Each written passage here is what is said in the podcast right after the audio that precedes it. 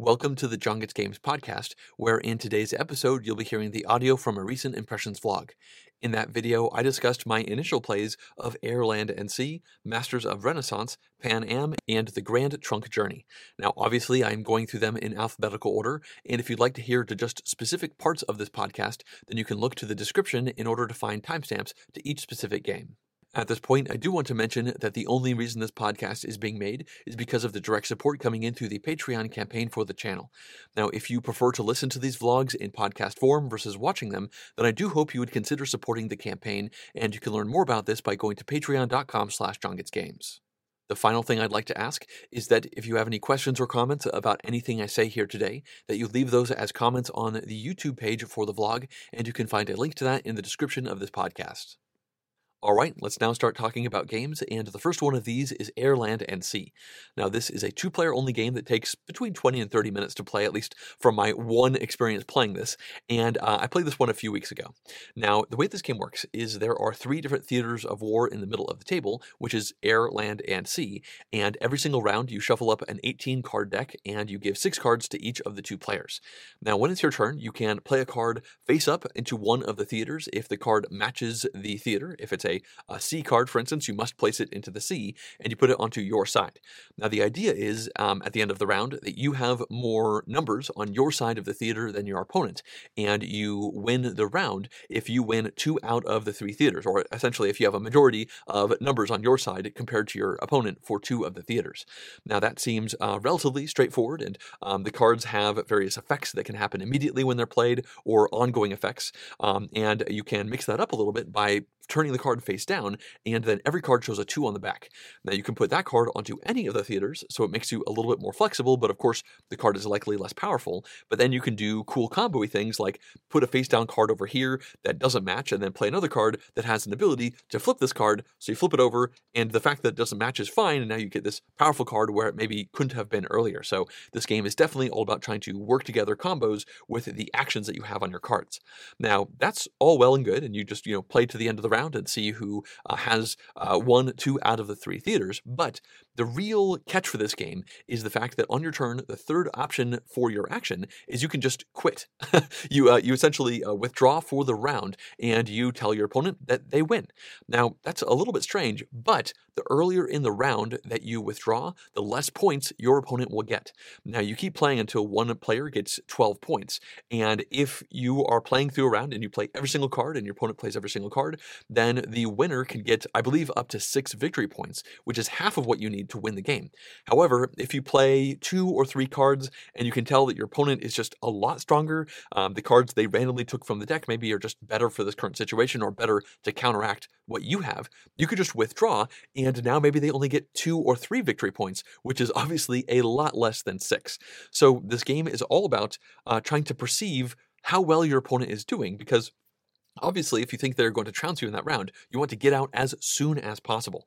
Now, there is an interesting flip side to this because if you have a really strong hand and you can tell it's a really strong hand, well, you don't want your opponent to know it's really strong until it's too late. You want to try and drag the round on. So there is a strange counterplay thing where you might be trying to play out your strong hand in a way that kind of holds back the big moments for later on in the round. Maybe uh, do some setup cards to make it seem like you're pretty good, and then on your fifth card, drop a huge card for the moment, and your sixth card, you know, another big one, and potentially win the game.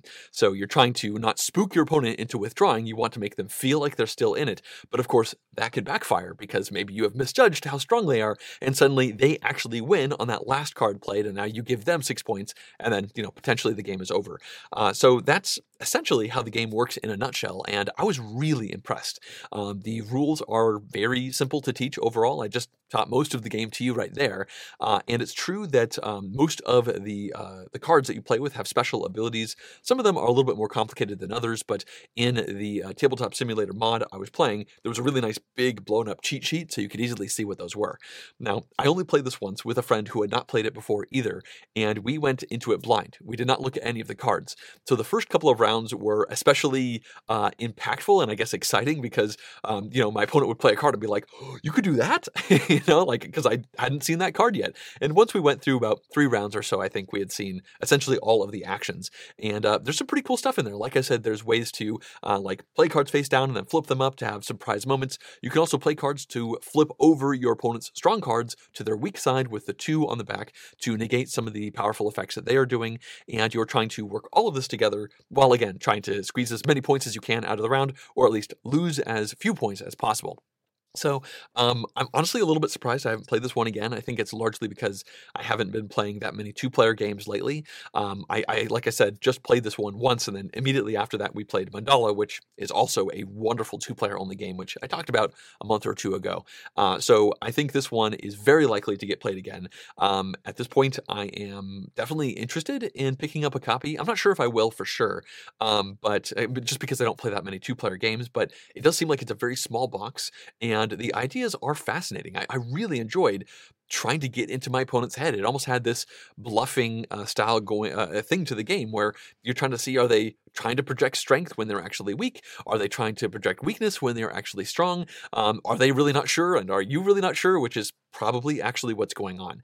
Um, now, I think uh, I ended up winning that game, and I I don't think any of the rounds actually went all the way to the end with checking to see if somebody won two out of the three. Um, because on that last card play, that it definitely seems like you know you could play that last card out and then you know give even more points to your opponent if it gets to that point. So if you have one card left in your hand and you're obviously going to lose even if you play it, well you're just going to withdraw. So uh, it's it's a little bit strange. There's a framework for winning two out of the three, but it seems like the vast majority of the rounds will be uh, finished by a player withdrawing, which is just a neat idea. I just don't recall any other games where quitting is a totally valid strategy. And um, I watched a little um, a video of the designer teaching the game, and they said that the uh, kind of tagline for the game is uh, "losing the battle to win the war." Is I think what they said anyway. Maybe I'm just paraphrasing, but either way, I was very impressed by Air, Land, and Sea, and I'm hoping to play it more in the future. Well, let's move on to the next game, and that is Masters of Renaissance, which is the Lorenzo Il Magnifico card game. Now, I find that kind of funny considering the original game is also a card game in a lot of ways. There are a lot of cards that you are using as kind of the engine of the game. Now, the original game is a meaty Euro game that takes, you know, up to two hours to play or so, and it is a worker placement game with really tense decisions and lots of brutal denial activity. Uh, in that game, you are acquiring resources to take cards to build engines, but then you have to go to worker placement spots in order to activate your engine. So you might spend all of your energy building an awesome engine and then not be able to run it well because people keep clogging up the uh, activating spot. Uh, so it's it's a tough game overall, and we actually like it quite a bit. We've played it many times. Now that is the reason I was quite interested in trying out Masters of Renaissance because this seemed like it was a streamlined version of Lorenzo Il Magnifico that uh, would hypothetically play in an hour. At least that was what my expectation was. Now, uh, the way this game works is on your turn, you do one action out of three options. The first option is really neat. So, from a toy factor tactile perspective, in the middle of the table there is a tray, and it has three columns and four rows. Now, there is a marble, a different colored marble in each one of those 12 spots, and then there is a 13th marble. And when you do a resource action, you choose a row or a column, which could be three or four marbles long, and you take all of the associated uh, resources that match up with those marbles. So, if there is a purple marble, you take an assistant. If there is a blue marble, you take a shield, etc. Uh, after you decide on one of those rows and columns, you take the 13th marble and you shove it into that row or column, which puts that new marble in and kicks another marble out. So that means every time you take resources, you are modifying the different um, arrays of resource options that other players can take from the middle. Now, uh, many of, or several, I guess, of the marbles are white, which don't actually give you anything unless later on in the game you play a card that means suddenly you get stuff from white marbles. So that could be your whole turn. You just take one action. So you just take the resources, shove the marble in, and then your turn is over. The next thing that you can do on your turn is you can buy the development cards in the middle of the table. Now, they come in a couple different tiers, which are harder to build but more impactful, and a variety variety of different colors, and you simply have to spend the resources that you need in order to match up with that card. So you take that card and you put it down onto your player board, and that's that. Uh, that's your turn. You just spent resources to get a card. The third thing that you can do on your turn is you can run your engine. And I did mention in the uh, original game of Lorenzo Il Magnifico, there was competition for the engine running spot, but in Masters of Renaissance, there isn't. You just take your turn and you run all of the different effects that are on the cards that you've already purchased in front of you. Now, in general, I think as a global rule in this game, that just means spending resources to get other resources. And this is where a really cool idea comes into play. Now, I skipped over this earlier, but whenever you take resources from that marble tray, you put them into depots. Now, these are uh, little storage spots that can take one, two, or three exactly of the same resource. So, if you take multiple assistants, they'll have to go into the two or three one because you took a couple of them, and you cannot put the same resource in multiple of these three different depots. Now, if you break that rule, if you take more assistants than you can store, or more resource types than you can store, then you have to discard the excess, and then all of your opponents will gain one spot on a faith track.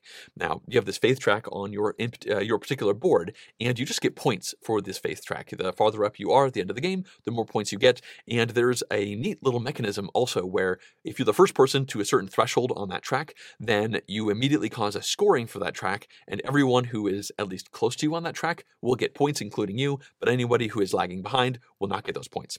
So you are obviously when you're taking your resources trying to math it out well so that you're not giving your opponents free prayer track bumps. Now, when you run your engine you are spending stuff in order to make stuff, but the stuff that you make does not go into those depots. Instead, it goes into a big treasure chest that can hold everything that your heart could ever desire. So, this is really important because it lets you get around the restrictions of storage in those depots. So, this game is really all about getting the right resources to buy the right cards, to then run the cards to get the resources that you need to buy more cards. That's the flow of the game.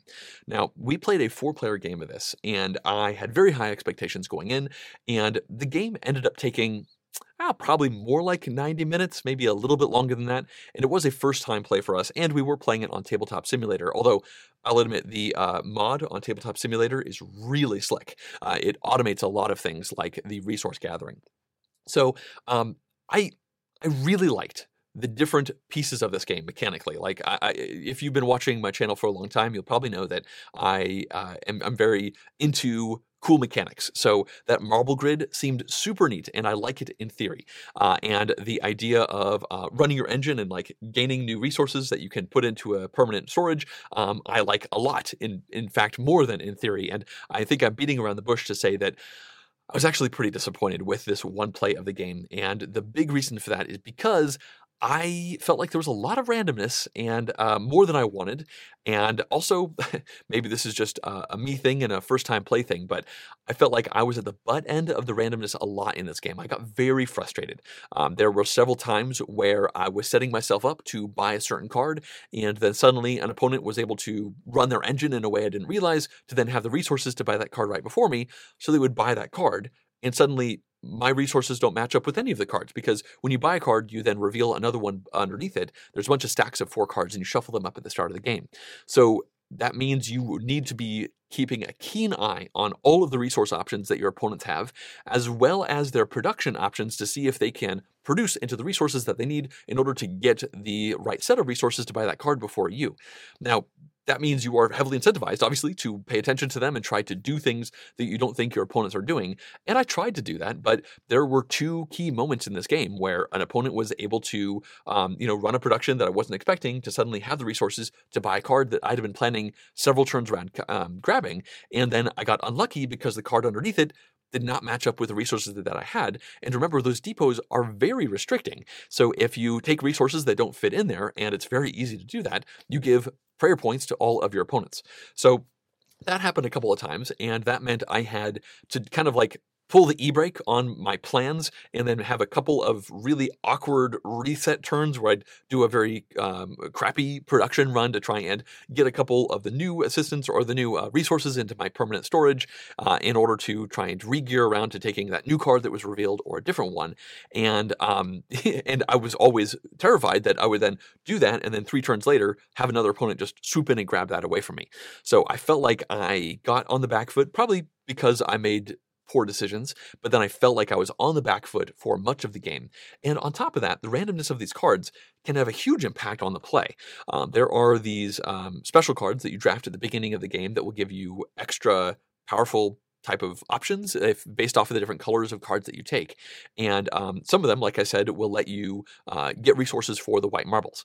Now, one of my opponents um, at the start of the game happened to take a card that let them take coins for the marbles, and um, one of the cards that was revealed um, later on in the game said that you could um, uh, get a whole bunch of faith points by spending a bunch of coins. So they were able to get a ton of coins based off of some of the engine they had, as well as obviously the white marbles. And they picked up this card by spending just a ton of coins. That was the cost. And then they just smashed that button many times, and they were able to uh, end the game and they were able to win the game. Uh, vice versa, I had a card that gave me assistants for the marbles instead of coins, but the card that let you spend a bunch of assistants to get a bunch of prayer or a bunch of other stuff was at the bottom of the stack. So that never showed up. And it, you know, there was one that wanted like a medium amount of assistants and a medium amount of something else, which is can be a little bit harder to put together based off of the cards that you have. Um, so I guess long story short, I found the game very frustrating, and I really wanted to like this game. I wanted to love it, honestly, because um, I think that marble uh, uh, thing is super cool. Although it is pretty tactical. Like there were many opportunities or many situations where you had the perfect plan, and then somebody took resources, which shoved a marble out, which kind of killed your plan. Suddenly you're like, okay, hold on a second. I need to rethink because if you don't pay attention enough, you will take resources that you can't store, which then gives your opponents faith points, which will give them victory points. Uh, there was a moment um, about three quarters of the way through the game where I sat there staring at that marble grid when I was trying to do a, a, opponent had just taken a card and I was trying to figure out a new plan because everything had just been uh, thrown up in the air for me. And I I was staring at that grid for like three minutes, four minutes, and I finally said, you know what, okay, I'm just going to do this. I took the resources. I realized, oh, I screwed up. Now I'm going to be discarding two things, which gives all my opponents two prayer. And I was so frustrated. I was just like, let's just keep going. it's like, I'm losing already. It's just, let's just keep going. You guys all get two prayer points, and uh, this is awful. I, I, definitely did not enjoy that moment. Uh, when the dust settled, I had half the victory points of the player who won, um, and I was uh, very far behind everybody else. It was three people kind of close to each other, and then I was very far back, and that was a bummer. I, I definitely feel like um, there were moments throughout the game where I was thinking, maybe I'm not doing so bad. Maybe it just seems like I'm doing bad because I'm focusing on doing other things, and maybe it'll all turn out well, and it it really didn't. So at this point, I feel like I am not sure if I'm going to play the game again. It, that frustration was definitely a predominant feeling as I was playing through the game, and then I would be constantly trying to convince myself that I was having fun, even though I wasn't really having fun. So, uh, who knows? Maybe at some point I'll play it again in the future. I think it would certainly play better with less people. So there is one you know, with like three people instead of four, or maybe even two people. So there's one or two less people to potentially snipe the card that you're trying to plan ahead for out from you, and I think that would make it probably a much more streamlined game. But um, one thing to state is that the player who won, who put together a really cool thing, they said at the end of the game that they kind of felt like they lucked into getting good cards that would work well for them. They, they said they didn't super feel like they deserved the win. And that's definitely uh, an interesting point to uh, keep in mind. So um, I think that is going to wrap up my thoughts on Masters of Renaissance. Uh, maybe it'll get played again, but I, I think it's unlikely. Next up, we have game number three, which is Pan Am. Now, this is a worker placement style game with some pretty funky stuff going on, and I was able to play this one a couple of days ago with four players, uh, once again on Tabletop Simulator. Now, the way this game works is each player is in charge of a small airline company, and you are trying to establish routes out on the world. Now, I do want to start this off by saying the map of the world in the middle of the board is awesome. I just love the way it looks. It's got this really cool projection where the North Pole is kind of in the center, so the world is kind of splayed out in a very strange way. So that means um, like America and Russia are very close to the middle, and then um, South America is way over to the side. Uh, now, there are a bunch of different links between the cities on this map, and the way the game works is you are going to be sending out engineers, which are effectively workers, in order to do a wide variety of actions. Um, you could go to a spot in order to build an airport. You could go onto another spot in order to get a card which gives you permission to fly out of a specific city. You could also construct new airplanes which go into your fleet, and you can also put routes out onto the board. So you have to decide what you want your engineer to work on with each of your three engineers, which is the amount you have in a four player game. I do believe you have more engineers when there are less players in the game. Now, at most of these worker placement spots, there are increasing costs for that spot.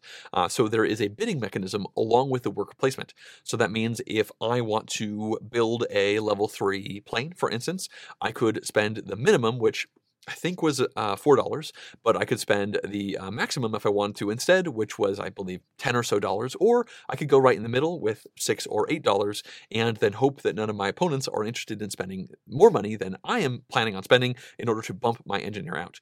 So you only spend the money once the round is over, so it has a worker placement, but also bidding style thing going on. And again, just about all of the action spaces have that, including the cards that give you access to cities and also the spot that lets you build airports. Now, um, the rubber meets the air, I guess, in this game with the routes section, which you don't have to bid on, and that lets you take planes from your fleet and put them down onto the board. Now, you put a plane down onto a line between two cities, and in order to do that, you have to have permission to fly out of both cities. Now, you get permission if you have an airport in one of the two cities, or if you have a card in front of you that matches that city. Uh, for instance, if you have a Seattle card, that means you can fly into and out of Seattle. But um, that Seattle card is also a blue card. And so instead, you can discard the Seattle card, permanently losing it, in order to go into any other blue city. Now, if you went into Seattle, you keep the card. So there is an interesting tension there where you're trying to get cards and keep them and use them in order to fly out of that city as many times as you can. But then you might not be able to get the other cards that match up out of that city. So at some point, you decide to permanently lose that card to essentially have a wild of that color in order to go somewhere else. Um, so that's a neat idea. And every single one of these lines tells you how far they are, and that dictates what size of plane you can put onto that. Now, the uh, the length of the route will increase your overall income at the end of each round. You will get the income that is displayed down on your board, and the object of this game is to, at the end of seven rounds, have the most Pan Am stock. Now, I mentioned that every player is a small airline, but this is, I believe, themed in the 70s or so when Pan Am was a massive airline uh, company. Now, Pan Am is not controlled by any player, but there is a stock price that goes up and down. So you are trying to spend your money in order to bid the right amount to get the actions that you want, but then you also want to have enough money at the end of the round to spend it in order to buy these stocks. And again, the stocks tend to get more expensive as the game goes on. Sometimes they fluctuate down a little bit. Now, that is not the only reason why Pan Am is in this game. In fact, I have essentially been hiding the coolest aspect of this game, which is the fact that Pan Am is a neutral player that is taking over the world effectively while the rest of you are trying to run your little airlines.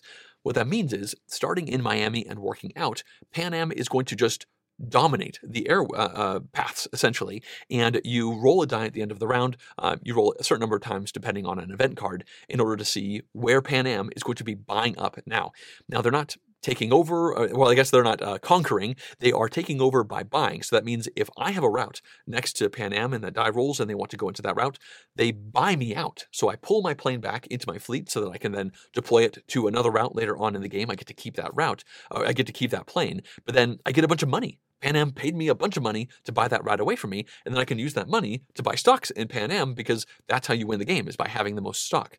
So this game is all about trying to get routes down because routes are going to increase your income, but then you also want to position your routes so that you are close to Pan Am so that Pan Am will buy you out, which will of course lower your income but give you a big influx of cash that you can then spend to buy more planes and also to buy more stock, which is of course how you win the game.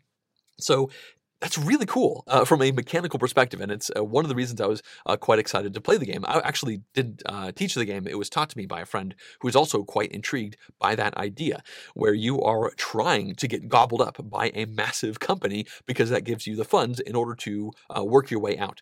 So that means also you are essentially being pushed out throughout the game into the farther extremities of the world, essentially, because Pan Am um, starts in Miami and just kind of goes out. Now, you don't have to start over there. In fact, the cards that you have at the start of the game might um, cause you to start in Europe or start in South America or something like that. And Pan Am will get there eventually, which is definitely not a problem.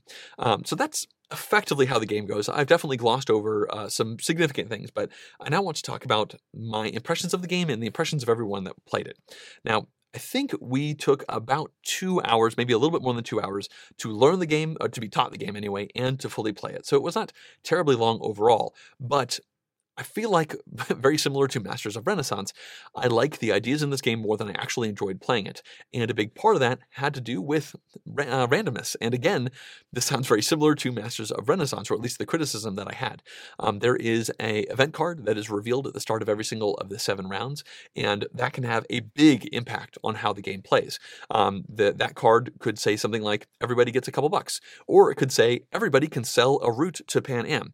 Well, that's awesome if you have a you know level three or level four route taken over on the board because that will give you tons of money. But let's say in that moment Pan Am maybe just bought something else or you just weren't able to get a big plane out and you just have like ones or twos, well then you're going to get a lot less money than your opponents did from that random flip of the card. Now the card flip is also going to dictate the price of the Pan Am stock and it seems like in general it goes up, but it does sometimes go down. So that means at the end of the round when you're sitting there looking at your stack of money and you're trying to figure out how many stocks you want to buy, it's a bit random. Like you, fi- you figure I should probably buy now because the stock will likely go up. But if you then you know spend a bunch of money, buy three stocks, and then the stock goes down, that doesn't feel great. And you had no way to go into that. Like that's just, I guess, the theme of a fickle stock market, which makes sense from a thematic perspective, but from a gameplay perspective, felt a little bit frustrating. Now, the big randomness came into play with that die. I mentioned you roll a die in order to see what Pan Am does, and that die is weighted. Um, it goes on the Asian line a lot more often than it goes to South America, and it goes to South America more often than it goes to Europe. Now, that makes sense because the Europe line is shorter than the South American line, which is shorter than the Asian line, but it means if you end up kind of investing in that area because of the cards that were available to you, you are even more at the whims of the die because the Pan Am just might not go over there and might not buy you out. And that is a big part of the game because if you're not being bought out, then your planes are stuck there on the board. And sure, they are giving you income, which is nice, but if the plane is on the board, you don't have more planes to deploy, so you have to spend actions and money to buy more planes to then deploy onto the board, maybe onto more spots where you hope Pan Am will buy you out. And if Pan Am doesn't buy you out, the Pan Am goes a different direction because of the die roll, then next turn you're once again trying to buy more planes, and you can just kind of find yourself digging a little bit of a hole because the way the die rolled. Um, now, we did just play this once, and obviously this is not an uh, authoritative opinion about how it will always play, but that's kind of how we felt the game felt in this game. Uh, on the very last uh, round of the game, if the die had gone differently, I would have bought more stocks than if it hadn't because Pan Am could have bought me out, which would have given me money to buy those stocks, but they didn't. And and I, I just found that kind of frustrating overall. Uh, now, as far as a worker placement game is concerned, it felt pretty solid, although we were all new to the game, so it was really hard to figure out the amount of money we should spend on things. I feel like we overpaid for airports, and I feel like we maybe underpaid for cards. Um, but actually, speaking of cards, that's another piece of randomness because at the start of the game, everybody gets. Um, set of cards that they uh, choose from. I believe it's it's been a couple days since I played, but you might have a couple cards that let you immediately build routes on the very first round, uh, especially if you can maybe pick up a card from the middle. Um, or you might have cards in front of you and cards in the middle of the table that make it essentially impossible for you to build a route in the first round. And that's just luck of the draw. In our game, one player was able to build two routes on the very first round, and I was able to build zero based off of the way the cards were. And it's not like I made decisions to not build routes. I just, uh, on my very first turn, I asked them, I was like, can anybody see a way that I can build even one route in the first round? And it did not seem like that was the case. So instead, I just bought some cards to try and strengthen my position for the next round. And, you know, I tried to work around that. But there's just so many different spots where randomness can creep in. And I think ultimately this game was not designed for me um, because, from a thematic perspective, it pulls in a lot of awesome ideas like um, the uh, Pan Am uh, taking over kind of randomly. That makes sense from a fickle world um, uh, perspective. Uh, the stock market going up and down, that makes sense. Like, I, I think this was not made for somebody who's expecting a tight uh, Euro style game. It seemed like it was a worker placement game with a lot of thematic ties in to like sway your opinion back and forth and have highs and lows and whatnot. And it's not really what I was looking for. So I'm not actually convinced it's a bad game. I, I, just feel like after my first play, I'm not really sure if I want to play it again because I feel like I saw the cool bits. I, I, I really liked the mechanic of Pan Am uh, moving out. I thought that was super cool having a non player character essentially buying people out, and it made the board evolve as the game went on, as Pan Am took over more and more of the airline industries. And um, from a thematic perspective, I don't know much about Pan Am, but I'm assuming they bought out airline industries, so it probably makes a lot of thematic sense as well. So there's a lot of cool things going on here. I think for some people, they will really like the game. Uh, for me, there's a little bit more randomness than I, I, necessarily wanted, and that was definitely the case for a couple of my opponents. Uh, so I think it's possible this one might get played again. I, I know that uh, at least one of the players I played with would never play the game again, and it's possible another one wouldn't. So we'll see what happens. I, I think there's a lot of cool ideas here, and I don't really want to fault it too much because of my criticisms. Because again, I feel like this, I, believe this one is sold in Target. So I feel like this one was not designed for me. I think it was more designed for people who um, would find this to be a like super heavyweight game because they've never played anything with this kind of complexity before.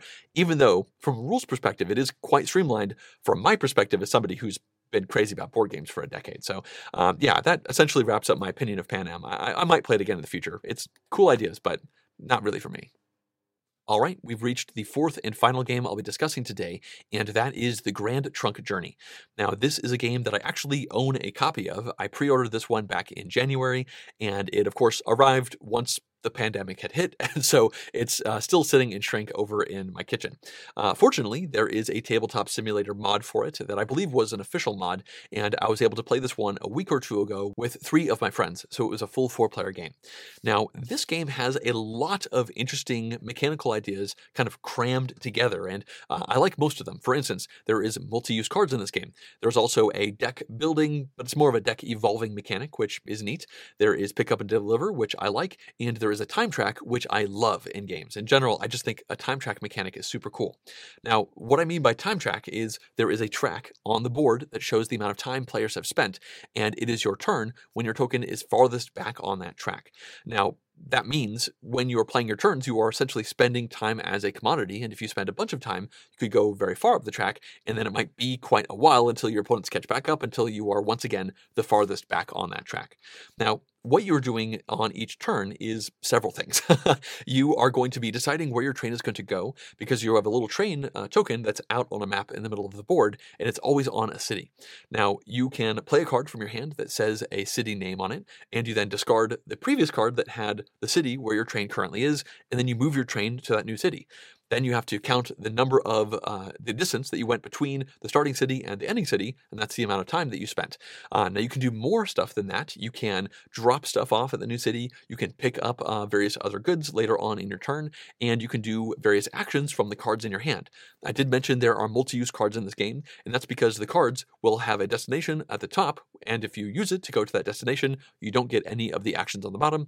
Or you could play it into your discard pile in order to do the action on the bottom, which means you cannot go to that city. Now, there are also cards that let you add um, uh, essentially wagons to the back of your train. I forget the specific name for it. And each one of these lets you store one good.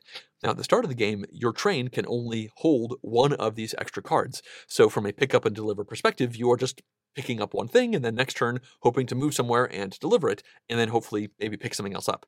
Now these uh, carts can only take certain types of resources so that is also part of the multi-use game because if you arrive in a city that makes resources that does not match up with your cart, you discard the cart but then maybe you can play another cart from your hand that does match up so then take that resource and then trundle onto a new city. Now this game is all about thresholds essentially because you are trying to uh, prove the things you've done. Every time you do deliveries, you put those tokens in front of you and they stay there throughout the rest of the game. And you can upgrade your train to hold more carts based off of the amount of one resource that you've delivered. You can um, uh, do various other developments. I'm not going to go into the specifics of it um, with the other things, but you essentially save your receipts and you don't have to spend those things. So you are running at several different goals as you are playing. Now, there uh, is one mechanical thing I do want to mention, a couple couple more before I talk about my impressions. And uh, the first of these is the way you can enhance your overall experience, like the way the game actually uh, evolves as you're playing. Uh, one of those ways is you can expand the overall network on the map. At the start of the game, there's just a small number of cities that all players can go to, and you can't go to any of the other ones. But you can play a card with an action on it that will then let you add a new city onto the map. And the moment that happens, every single player is going to go into a side deck of cards, find their card for that city, and then put it into their discard pile. But the player who unlocked that city puts that card onto the top of their deck instead. That means that player will draw that card most likely sooner than their opponents, so they will have first dibs to essentially go to that city for the first time. Now, that has various reasons to be good, which I won't go into, but that means everybody's deck is kind of evolving at the same rate. However, each person's deck is different than each other's. So when a specific city is unlocked, my version of that card will have one action, and my opponent will have that same card with the same city title, but a different action. So you are trying to unlock cities based off of maybe some actions that you feel like you want to do a little bit more based off of your current position. Now, there are also actions that let you take development cards, which give you ongoing benefits or one shot benefits that can definitely uh, change things up. And I'm obviously not going to go into the specifics of those. Now, the last mechanical thing to talk about before I cover impressions is the fact that on that time track, there are special deliveries. Now, these are various shaped tiles that span uh, some time slots. And if you have your time token in that area, and then you are able to be in that city and you have the resources that that delivery needs, you can then make that delivery, which will give you a decent amount of victory points, and then that token will be removed. So the first player to do that will be the only player to do that. So that means you have an extra thing to think about where if you are vying for one of these, you have to make sure to be in that city at the right time, because again, your token has to be next to that cardboard while also having the right resources, and that takes a decent bit of planning. So we played a full player, uh, full four player game of this, and I feel like it probably took about two hours, which isn't too crazy considering we were using Tabletop Simulator and it was a first time play for all of us.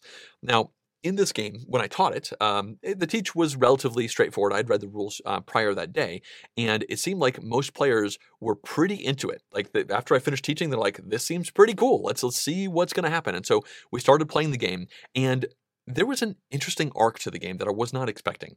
Um, in the first part of the game, it seemed like we were at least me in particular, but definitely other uh, players, were having trouble getting things going. Things were definitely slow. Like our deck was small, our train was kind of puny. It, uh, you know, it couldn't hold that much stuff, and so it was um, kind of like scrabbling to get even tiny little things. You know, spend two or even three turns together in order to get that one thing to then upgrade the train to then be able to hold a couple cars. Now that makes sense. It just had a little bit of a slow work into um, the overall engine that you were trying to build. But then once we got to the later stages of the game, we have these massive trains that could hold tons of different resources, and it seemed like uh, things definitely sped up from a things that you could do, or at least trying to achieve uh, goals of yours uh, perspective. Now that's fine. It, it did feel like maybe I wanted the curve to be a little bit smoother instead of being so slow and then so fast. But the biggest issue that I had with the game, realistically, was the amount of time it took. Uh, it sounds kind of strange to say, uh, and by time I don't mean minutes. I mean actual time tokens on the outside of the board. Um, you keep playing this game until one player crosses a threshold, which I believe is 36 times spent. And it was a weird thing where once I was at about 25 time in the game, I felt like I'd done most of what I wanted to do. Um, there was definitely more picking up and delivering that I could do to get some more victory points, but I had essentially fully upgraded my train and I had several developments. Most of the developments were gone. And that last section of the game kind of felt like I was just now just running the pick up and deliver, pick up and deliver.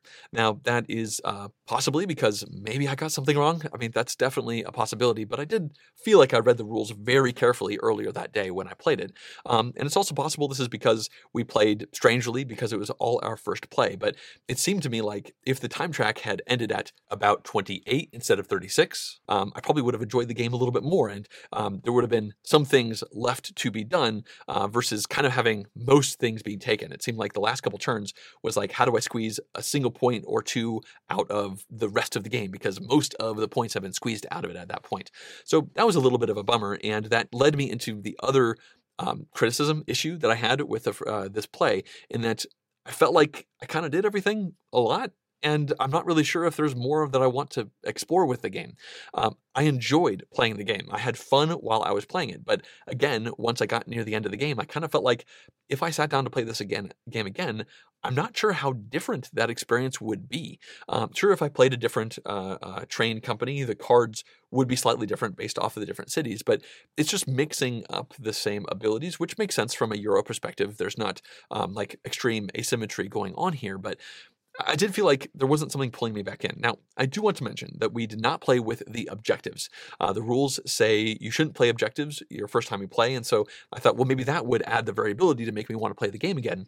But then I read the rules for the objectives, and they are essentially one shot races. Like an objective card says, first person to do this, or maybe even a couple players um, to do this will get this specific thing. And I felt like if those objectives were instead different endgame scoring objectives, so like in this game, it's all about coal, or at least coal is a lot better than the next game where steel is a lot better, then that would vary the gameplay from one game to the next. Now, as I said, I've only played this game once, so it seems silly to criticize the variability after a single play, but I, I will say that at this point, I'm not sure how many more times I'm going to play it. I mean, I do own a copy. I bought a copy of the game, and I think it probably would have been a little bit better in person than on Tabletop Simulator with so much stuff going on. So at this point, I'm essentially I've essentially decided I'm not going to play it on Tabletop Simulator again, even though the mod the mod is fine. But I figure since I own it, I'm going to let it cool in my brain, like you know, back burner it for a while. Uh, and once I can play games with my friends again, I do know some friends who I think would be fascinated by the multi-use cards, the evolving uh, uh, mapscape, the various uh, pick up deliver uh, actions. I think I'll play it again. I'll learn the rules again, or at least refresh myself with them, and I'll play it with them. And that will hopefully feel new enough because enough time will have gone by. And hopefully it'll be a little bit more streamlined because we'll be playing in person around the actual game. And again, maybe that's just a sunk cost fallacy, but I paid a lot of money for the game. So I feel like I want to play the version of the game that I have. Uh, I'm not sure how actively I would push to play it again if I did not have a copy. But yeah, again, that might just be my personal preference. That might be just a weird first play. And again, maybe I messed up a rule. I, I went back and looked through, and I didn't see anything in particular that made the uh, that would change up the end game situation. But you know, with uh, future plays, maybe that'll change. And uh, if I play this again and I have a totally different opinion of it, then then I'll talk about it again. I promise. So yeah, I think that is going to wrap up the Grand Trunk Journey, as well as um, this Impressions vlog. Um, I've been playing less games on average, although I've been kind of bursty with some of them. I played Masters of Renaissance and Pan Am on the same night, which is maybe part of the reason I had the same criticism between the two, but I think that was more of a coincidence. And uh, looking forward to the next few weeks, I, I'm trying to play more new games. I'm trying to keep things fresh. Um, there are a lot of games that I do enjoy on Tabletop Simulator. I like playing over and over again. I've played Mandala many times at this point, but um, I'm still looking forward to playing a lot of new ones. Uh, in particular, the Pandoria Merchants, which is a roll and write version of the game. I'm working on a mod for it. Uh, so I actually took the print and play files and I shoved it into Tabletop Simulator. And I'm hoping to teach that to my friends and try that one out. And I hope I enjoy that one as much as I like the actual board game. But uh, that's just a tangent. I think at this point, I'm going to wrap up this podcast. Thanks for listening.